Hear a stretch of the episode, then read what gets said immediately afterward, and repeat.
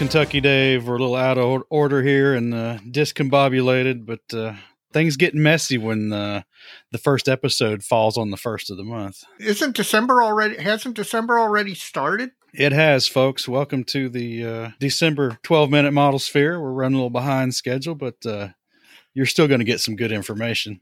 Yep, absolutely. I think we can probably skip where we've been because I don't think we've been anywhere this month. no, no, no. Uh, uh, this is the place where from early November to mid January, you don't see much in the way of model contests. That's true. Yeah. But as you and I noted this last episode 104, there are a couple of them coming up in January. There are. And uh, we'll have to get uh, some more information out on those again before they before they show up. We got to get uh, Brandon Jacob on here and let him pitch the uh, Winter Blitz at the Museum of the American GI in College Station, Texas. Uh, speaking of College Station, Texas, Dave, let's just roll right into the uh, December episodes. We're gonna we're gonna triple down, but folks, hopefully, have already heard 104 we had uh, Mr. Steve Lee from Sprue, Sprue Pie with Frets on talking about. Uh, uh, we just kind of had a ca- casual conversation around uh, kind of consumer modeler side of 3D printing, not not getting into the technical parts of it really and the how tos, but uh, what it means to the hobby and the hobbyist. Yep. So if that interests you and you haven't checked that out yet, please go back and pick up 104 and have a listen to our chat with Steve. Back to College Station, 105 coming up in the middle of the month. Oh, I thought you were going to talk about uh, Texas making the SEC or making the, the college football playoffs. Uh, no, I'm not okay. going to talk about that. But congratulations to them, I guess. 105, Dave. Uh, we're going to hopefully be talking about scale modeling in uh, high school world history class. Yes, I'm looking forward to this one. Uh, this one's a little tentative. I think I've got it scheduled. If not, we'll we'll have a plan B that will be as enjoyable as well. But uh, uh, Mr. Chris Collins from College Station, Texas, a high school teacher who incorporates some scale modeling aspects into his uh, AP history curriculum. Something I don't think anybody's talked about. We've talked about uh, mental health, and we've talked about uh, all kinds of other aspects around scale modeling and what it could be outside of just the the hobby that we enjoy. this is kind of a something new. No, I'm looking forward to this, and uh, it, it's it's a fairly natural fit as far as uh, teaching high school kids who you know uh, these days are are less inclined to sit and look at a book, a two dimensional image. And if you can show them something in three dimensions, it may grab their interest. So I'm I'm interested to hear how how he utilizes the hobby in in in teaching. And Christmas isn't all happening in December, Dave. It's a three episode month. And at the end of the month, we have 106, and we'll be talking to that jet setting 70 second scale modeler from down under, Mr. Paul Gloster.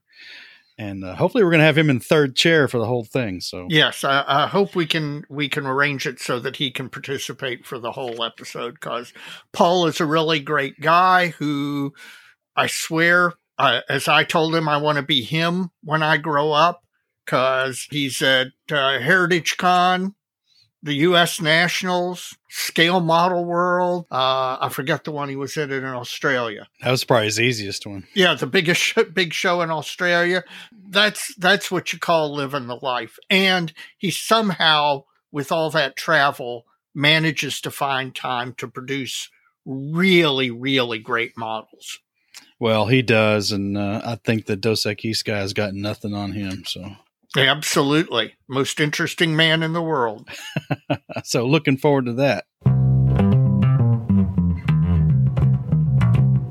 Well, Dave, the dojo just keeps getting busier and busier. Yes, it does. We have surpassed 3,000 members. We're well past it. We're, in fact, closing in on 3,100. We have people joining every day. In fact, yesterday we had like 23 people join the dojo in one day. So Well, they they'd all backed up and I I don't know, I guess we were all busy with other stuff and I got on there and was like, "Holy crap, man. There's like 20 20 people." yeah. But well, I got through them. I got them approved. Well, I I approved a big swath myself, so maybe yeah. we both got about half of them because I know there was 10 or 11 when I did it. Yeah, there's a bunch. And not only that, but the people aren't just joining, but they're joining and posting. We're up to most days now. Uh, I'm seeing generally between 15 and 20 posts. Everything from people asking questions to a lot of people showing their either in progress work or their completed stuff. And man, I continue to be super impressed by you guys out there because there is some really great modeling going on out there. Well, I always appreciate the in progress stuff, especially when folks can kind of share not just in pictures but in words what they've got going on. Yep, I agree. And then one thing I saw, uh, it was Martin Drayton's who it was. Yes. Uh, he, uh, well, first off, I, I enjoy following his dioramas construction via hotel room.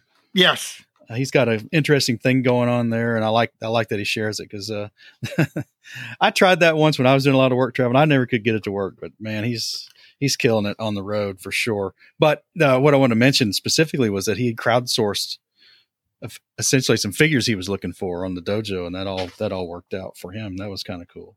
Uh, actually, his traveling model construction reminds me very much of um, back in the early early days when I got back into the hobby in the early '80s while I was still in law school. The local model shop here, Model Master Hobbies, there was a guy who would stop by by the name of Carter Scales. And Carter Scales was your old fashioned traveling salesman.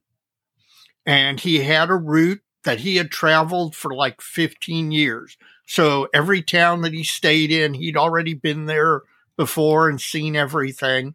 So what he did was he had a suitcase and he modeled in his hotel room and he produced some of the most fantastic models I think I've ever seen.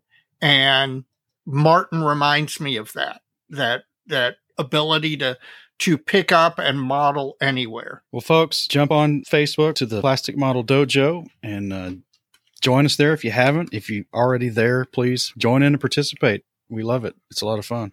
It is. It is. And man, people are building. Mike and I might not be finishing, but a lot of people are finishing and they're doing some really great work. So, uh, you know, keep going. You're inspiring us to get our butts moving. Well, we're moving pretty good for us. We are. Both of us in the last 30 days have really put, he really moved the needle. Well, Dave, in wrapping this up, I got a big announcement. Okay. Hit me with it. I am pleased to announce that the uh, Plastic Model Mojo podcast uh, merchandise store is now a thing. After shopping around various uh, providers for these, you know, print on demand deals for whatever merch you want to do, you know, but be it hats, shirts, beer mugs, whatever. Finally settled in on one. We've got uh, about 11 items there I've knocked out over the last couple of weeks. And uh, if folks are interested in supporting Plastic Model Mojo through the merch store, uh, that can happen at Plastic Model Mojo. That's one word, plasticmodelmojo.creator hyphen spring.com. And we'll put this link up because that's kind of an awkward one. So uh, we'll put it in the dojo too. We will. And uh, I don't know. We'll see what happens with that. I'm excited to have that up. I'm going to have to order me a couple of things for sure. Me too. And uh, I can't wait to see how many uh, Plastic Model Mojo modeling thongs we end up selling. Well, luckily that wasn't an option. yeah, thank God, because at some point a picture would show up on the dojo and then we'd all have real problems. That's right. that probably trumped the uh, plastic posse lounge trousers, though. There you go. There you go. well, anything else, Dave? No, I, I, other than you know that we're coming to the end of the year, which uh, obviously you're in my time are both being taken up with uh, Christmas duties, and in addition, we both had to do car shopping. So I'm actually pretty proud of the progress both of us have been making, in spite of all of that stuff impinging on the hobby. So, uh, you know, 2023 turned out better than I expected.